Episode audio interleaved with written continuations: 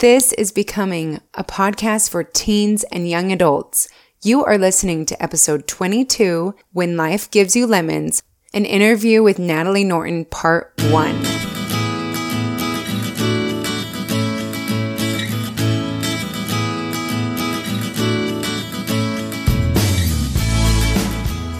Hi there, and welcome to Becoming, a podcast for teens and young adults, where together we are becoming more than we are and who we were always meant to be.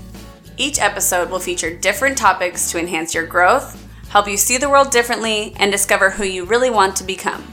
We are your hosts, Tani Beardall and Erica Peterson. We will be interviewing guests with unique experiences and experts in different fields to help us get the most out of each episode.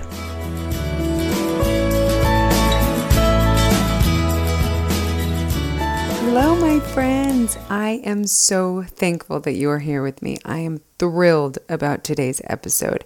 I am interviewing Natalie Norton, who is one of my all time favorite people. Seriously, think in your head of the top three people that you would want to interview in the whole wide world. And I got to speak to one of my top three. It was really a dream come true, and it lived up to every expectation I had and beyond. So normally I try to keep these episodes like 20 to 30 minutes at the most, but our conversation alone was more than double that. And I tried to edit down everything I could, mostly just our personal conversation, but I honestly couldn't cut down one more second because every single word she says has so much value and power. It's everything. So, we are going to be cutting this episode into two parts because I really want you to absorb everything you're learning, and you will see why when you listen. I know that this episode will be able to touch so many people and provide so much value to you. So, today you're going to hear part one of the interview with Natalie Norton. So, Natalie is a powerhouse.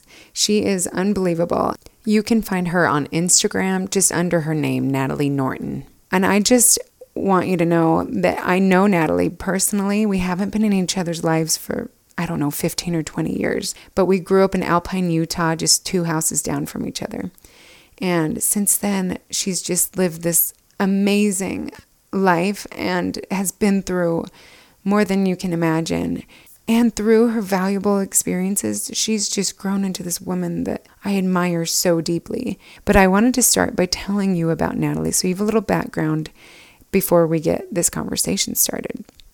So, Natalie started her career as a photographer, and this was actually the reason why I started following along her journey years ago. She is just a stunning photographer. Her work is amazing. So, that's why I started following her. But through the years and different life experiences, she now focuses her time on being a mother, first and foremost, and a life consultant, a speaker, a writer, and she just started this new venture of hosting an incredible podcast called Show Up Podcast with Natalie Norton. You guys have to check it out. I say this later in the episode with her, but I truly believe I should be paying for every single episode I listen to in her podcast. It is that beneficial, you guys. Well, not only is Natalie a powerhouse because of her many talents and skill sets, but she is even more influential to me because of how she has overcome the terrible heartbreaks and tragedies that she has faced. The name of this episode today is When Life Gives You Lemons. And I specifically wanted to talk to Natalie about this because she knows more than I wish she had to about life's lemons. And I've been amazed as I've watched how she's handled these tragedies. Natalie had to experience the loss of her only sibling, her brother Gavin.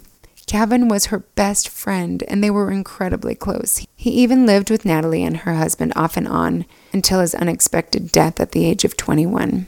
He died in his sleep. No signs of foul play or nothing in his system. He was totally healthy one day and then gone the next. This was absolutely devastating for Natalie, and I've heard her talk about how it kind of caused her to feel like she lost her identity. If she wasn't Gavin's sister, then who was she? Like, this was just devastating to her. And then two years later, she gave birth to her fourth son, who she named Gavin after his uncle. Well, baby Gavin died of pertussis when he was only three months old. baby Gavin is buried on top of his uncle Gavin near their home at the north shore of Oahu.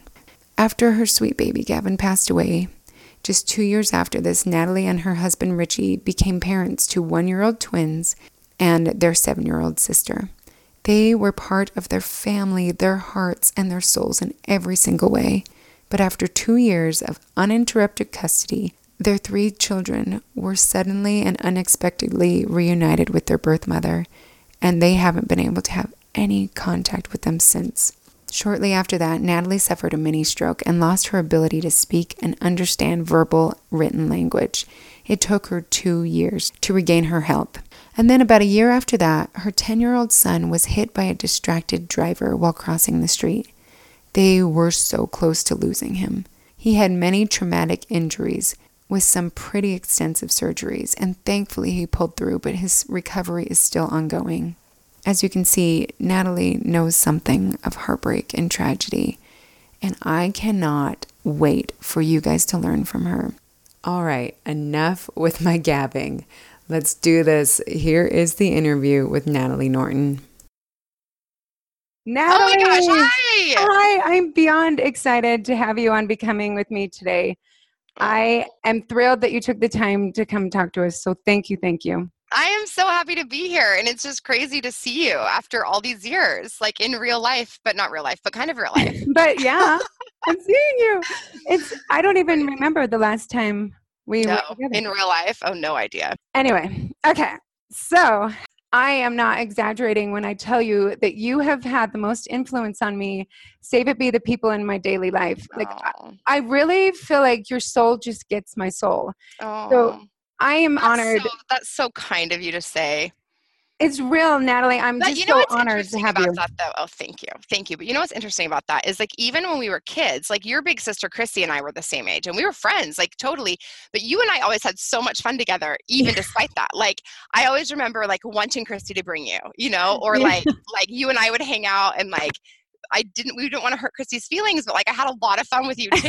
And so I feel maybe, like we just get each other. Right? Maybe our souls just are connected. I think so. Seriously, everything you say, I'm like, oh Bible, I really feel like I need to pay for your podcast. Oh my gosh, that's so how much I love it. I'm not exaggerating. Like everything you say, I'm like, yes, yes, yes. Well, I just do you know what's interesting about that though? And I think that this is a really good thing for your audience to hear, especially because like you guys, hi, you guys are teenagers, and it's like yeah. it's a rough, big world out there. But what I want people to get is that they resonate with things that I say, not because I'm the one saying them.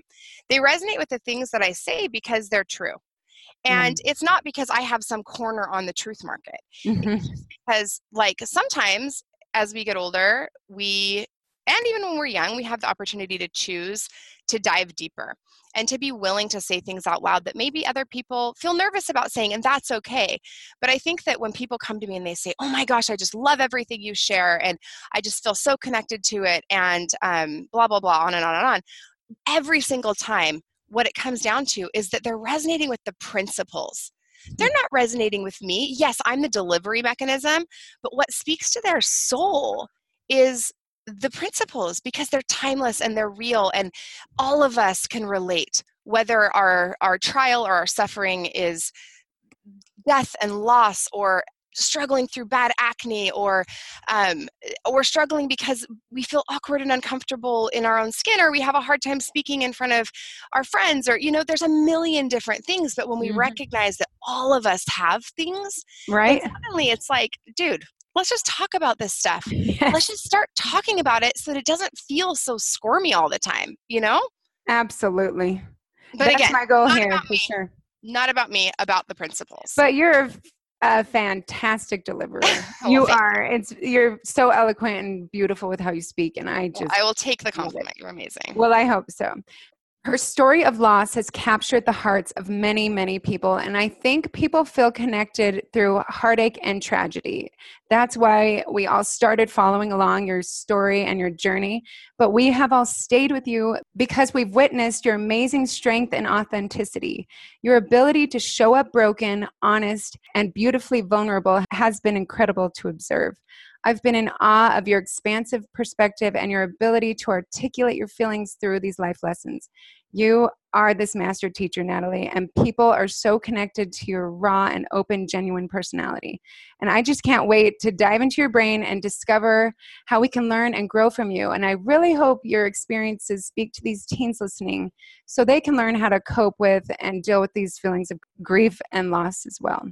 Oh my gosh, that's like the nicest introduction ever.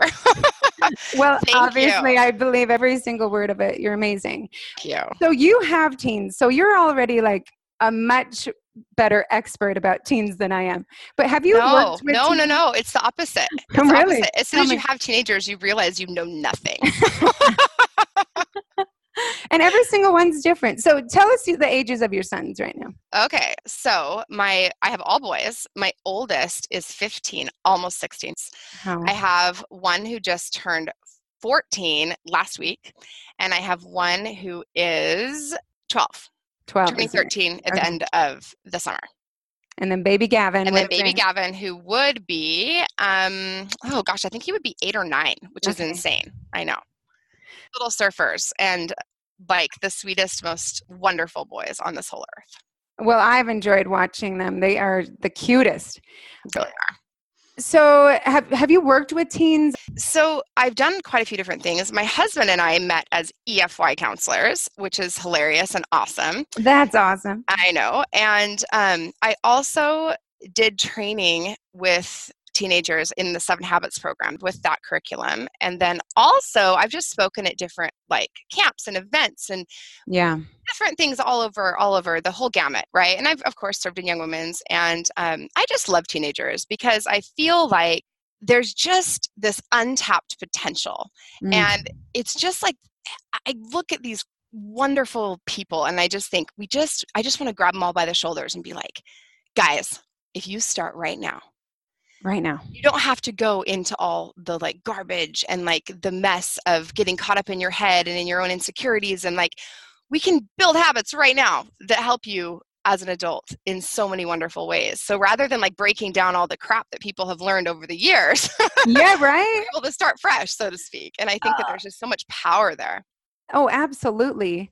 And what we're focusing on today is when life gives you lemons. Mm. And I did some research on loss for this age group, and I was surprised to find out that 20% of teens before high school will end for them, they will have lost one of their parents. And 90% of them have dealt with the loss of a loved one. And so, loss and tragedy is not it you know it's not discriminatory per age like these no. kids are dealing with this right now and they yeah I think it's so nice to have someone like you that like is so relatable that they can learn from and discuss these topics with. Oh, it just breaks my heart. Twenty percent is such a high is such a high percentage. To lose um, a parent already. Yeah. Oh my gosh, I can't school. even believe that. I can't even believe that. Um, but also for all of anyone listening, whether they've lost someone or not, the principles are the same. And it's important for people to remember that all pain and all grief are they it's okay to voice those things and it's um it doesn't mean that we're like being selfish like a lot of times people will say things like oh you know i i feel this but i don't feel like i'm allowed to because at least it's not and then they're comparing yeah. it to someone else who's like lost a mother or a father or and i'm yes you're right losing a mom and dad it, unbelievable unspeakably earth shattering mm-hmm. and still all struggle is struggle. Yeah. And it's okay to recognize that things are hard and that no matter where you're at and no matter who you may have lost or not lost, um, we're all in this together mm-hmm. and we can learn and we can grow together. I am with you. I totally agree with that. And not trying to compare yourself to anyone. What you're yeah. dealing with is what you're dealing with. And it's yep. important no matter yep. what level it's at. Absolutely. So, can you help me understand when we experience loss and heartbreak? so deeply. Sometimes it can just seem impossible to get up and move on with life, to get out of bed the next day. How do you do that? How how do you keep functioning when you well, experience that deep loss? One one day at a time. You know, I think that um, there are definitely going to be periods, times, days, months where it feels impossible. And that's also true just of depression yeah. or of of a situation at school or of anxieties or yes grief loss. Um, there are going to be periods in all of our lives that feel insurmountable and they especially feel big when we get it in our heads. There's two okay let's let's let's say this differently. There's two things that happen. We have the thought that things are permanent mm. how we live and feel right now is how we're always going to feel and when we get stuck there for sure yeah it's really hard to function day in and day out because there's hopelessness yeah. that's inherent to the idea of permanence so the first step is to realize that our thoughts and feelings are shifting and changing all the time every moment of every day. And how you feel in this moment is no indication of how you'll feel five minutes from now, or 10 minutes from now, or an hour, or a day, or a month. And if we can keep that in mind, that everything we feel and everything we think is always in flux, then there's always hope. Hmm. Because the worst thing we can do is lose hope. And, and the idea of permanence, feeling as though what we feel is permanent, that is the quickest way to lose hope. And I want every single person listening right now to imagine that I'm standing in front of you and I've got my hands on your shoulders and I'm looking in your eyes and I'm telling you what you feel is not permanent. You will get through this. There is beautiful light ahead of you. I promise you that. I mm-hmm. promise you that no matter where you are, no matter what you're facing, there's hope on the horizon. There's hope on the horizon. Okay, so that's number one the idea of permanence is where we get stuck. The second place we get stuck is when we start thinking thoughts that are pervasive. And let me explain what that means. Yeah. When we're in a pervasive kind of thinking, we we are assuming that the way we feel about this situation applies to everything always. So let's say that the situation is you're feeling a lot of anxiety about a test at school.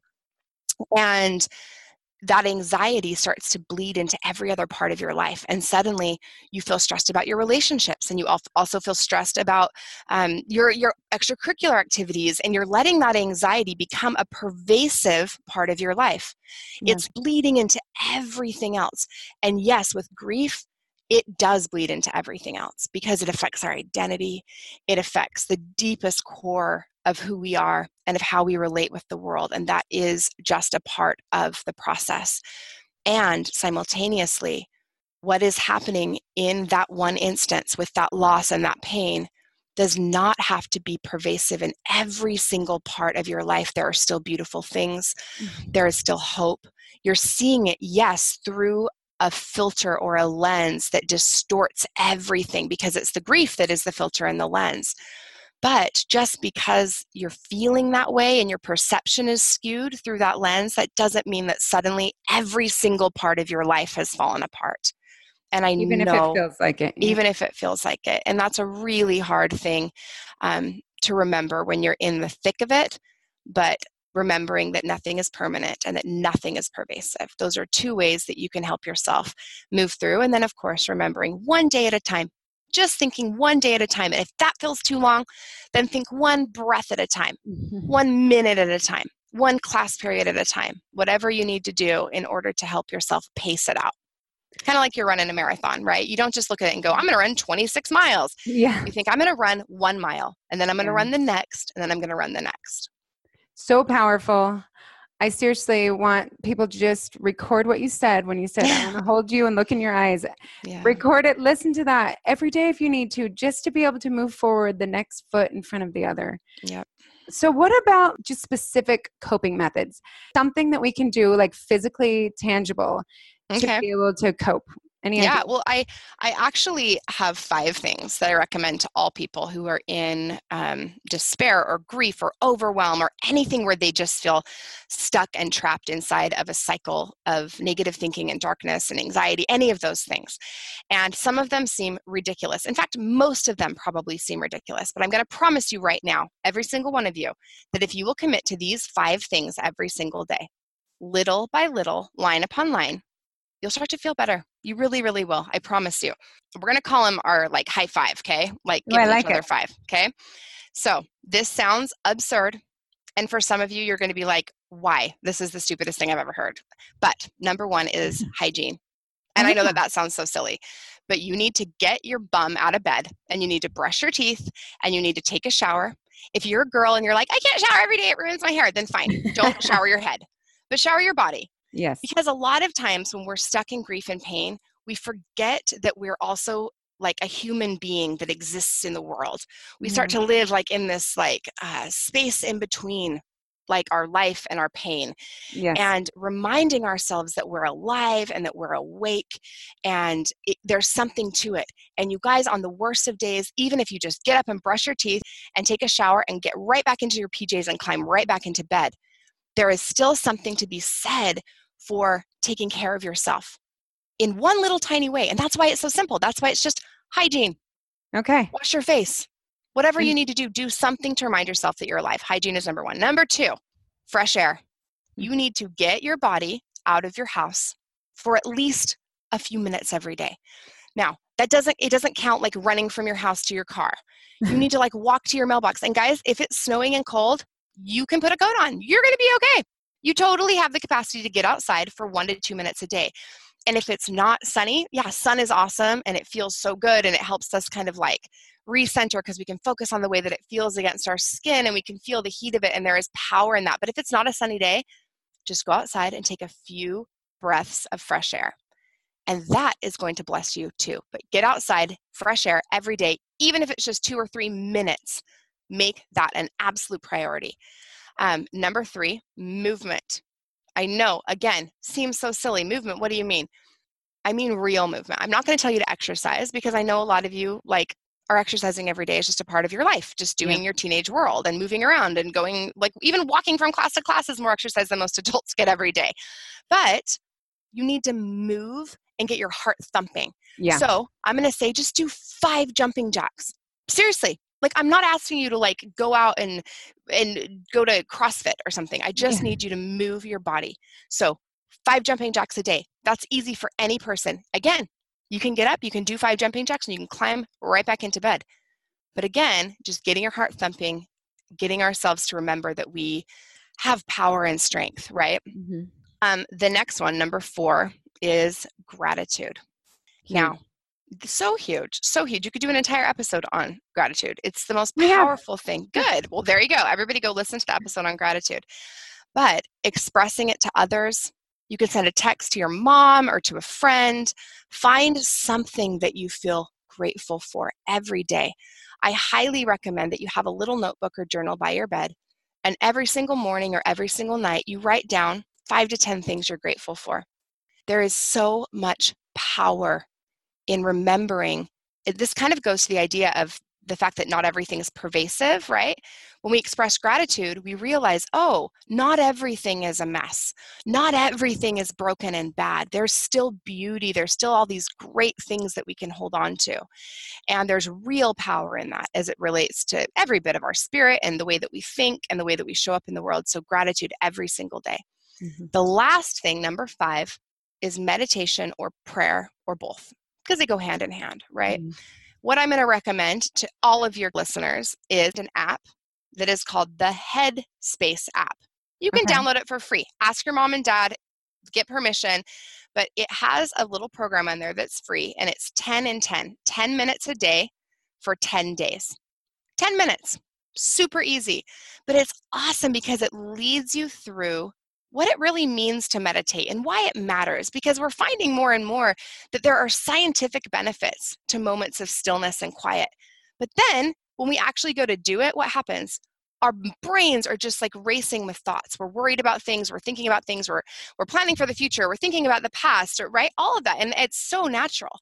Yeah. But this program, it just line upon line leads and guides and helps you develop the capacity and understand the importance of sitting in quiet. And if that's too weird and out there for you, prayer. Let go of the meditation and just focus on prayer. Get on your knees every day and connect with your Father in heaven. Huge. And I would even take it a step further and just remind you that your heart can be constantly filled with prayer. That in any moment you can just say, "Hey, I feel alone. I need I need help. I need sustenance. I need hope." And that that prayer can just linger with you all day long. It's like having a constant communication line open. And that would be the fifth. So, hygiene, fresh air, movement, gratitude, meditation, and prayer. Those are the five. High five. High five. Oh my gosh, Natalie. I'm using that. I love it. It's awesome. I always recommend um, with anything like this, guys, get out a post it note, write those five things down, yeah. and just stick it on your wall. Stick it on your mirror in your bathroom, carry it in your wallet, put a reminder that pops up on your phone at a certain time every day. Um, because it's not enough to just mentally commit, you need physical reminders. And I promise you, if you even just try to do those silly five things for one week, one week, I promise you, you'll feel you'll feel more alive, you'll feel different, you'll feel better in your life. Absolutely. And then your vision will be more clear and you'll have a bigger yeah. perspective, I think. We yes. just have to force ourselves. Yep. And sometimes that is what it is. In the beginning, especially, it's just forcing ourselves, right? And then over time, we get to the point where we can't live without it. We realize, oh my gosh, my life is so changed. How do I not do this? It's like telling me not to breathe. Mm-hmm. And you just start to feel again. I've been in that space where I'm like, I am a robot. I, yeah. I remember like feeling like, why do I have to take care of this body? I've felt yeah. that complete numbness. Yeah. And I feel like if I would have had these five things to focus on just to like center myself, I think it would have got me out of that slump faster. It's so. like a, a lifeline. And then it switches from being a lifeline to being like a belay. Like imagine that you're actually like hanging, you know, like you're holding on for dear life. And then think of the other thing that you that happens when you're climbing, for example. It's there and it exists to catch you if you fall, but it doesn't mean you're hanging falling. Do you know what I'm saying? So that's what yeah. I'm saying. The difference between like a belay in climbing and like a lifeline. The idea of a lifeline is, oh my gosh, I'm holding on for dear life a belay is just there. Support system. Right? A support system. Oh my gosh, I love that. So I know sometimes when tragedy strikes and these awful things happen in our life, we often look for people to blame. You know, whether it to be a doctor involved or someone else in the incident. And sadly, often it's God that we just want to blame someone as human as human beings. I've seen that in my own life and I've seen it in others. And how do we resist that urge to just blame? Yeah. Do you have any hard. ideas for that? It's hard. And the first thing I want to say as it comes to blaming God, and this is really counter probably to what any other adult might recommend, but having been in the deepest parts of grief and loss and having had my heart ripped out so many mm. times and the bottom of my life just fall out, the most honest answer I can give, first and foremost, is that you can yell at God and He can take it. Mm. You're allowed to say, I hate this. You're allowed to say, this isn't fair. You're allowed to yell and scream and cry and pound your fists to heaven. And your Father in heaven loves you, and your Father in heaven will still stand beside you. Your Father in heaven can take it. Now, that's not where we want to stay forever, but mm. I don't want anyone ever to hear this and think, oh, I'm not allowed to feel angry or yeah. I'm not allowed to feel um, need to, to have someone to blame because I think that that's just a natural part of the process. And I don't want anyone to feel small if that's what they're feeling, or I don't want anyone to feel guilty or ashamed if they feel the need to blame or if they're angry at God because those really are very natural parts of the process and they're nothing to be ashamed of. And when I say the process, I just mean grief. It, it is a beast. It is the monster under your bed, and it is so unpredictable and it reaches into so many different parts of your brain and your life and even the way you physically feel i know what it feels like to be so sad that my skin hurt oh, it seems like something that you can't even imagine but then when you're in it you're thinking oh my gosh i'm in so much pain that i am physically hurting my spirit hurts so bad that my body hurts so i know what that feels like and there's not a right or a wrong way as long as we remember that we are in a tunnel not a cave Mm. And we keep putting one foot in front of the other and doing our best every day, letting ourselves feel what we feel, but choosing not to remain stuck there. That is the ticket. That is the most important thing. But let's go back to the original question about blame and specifically about blaming God. When we are living our lives, and all of us have experienced this, we make a mistake. And what do we expect from the people in our lives who love us the most? we expect forgiveness and unconditional love. Yeah. And even if we've messed up so horribly, we expect that our Father in heaven, particularly, is always going to love us and forgive us and be there for us, right? Yeah. Always. He will be. He will, of course. But here's my question When something bad happens in our lives, do we choose to love God with the same unconditional love, right? We think, oh, this bad thing happened. I hate God. God's not there for me. But what if it was the other way around? Wow. It's a relationship. We have to remember that it's a relationship.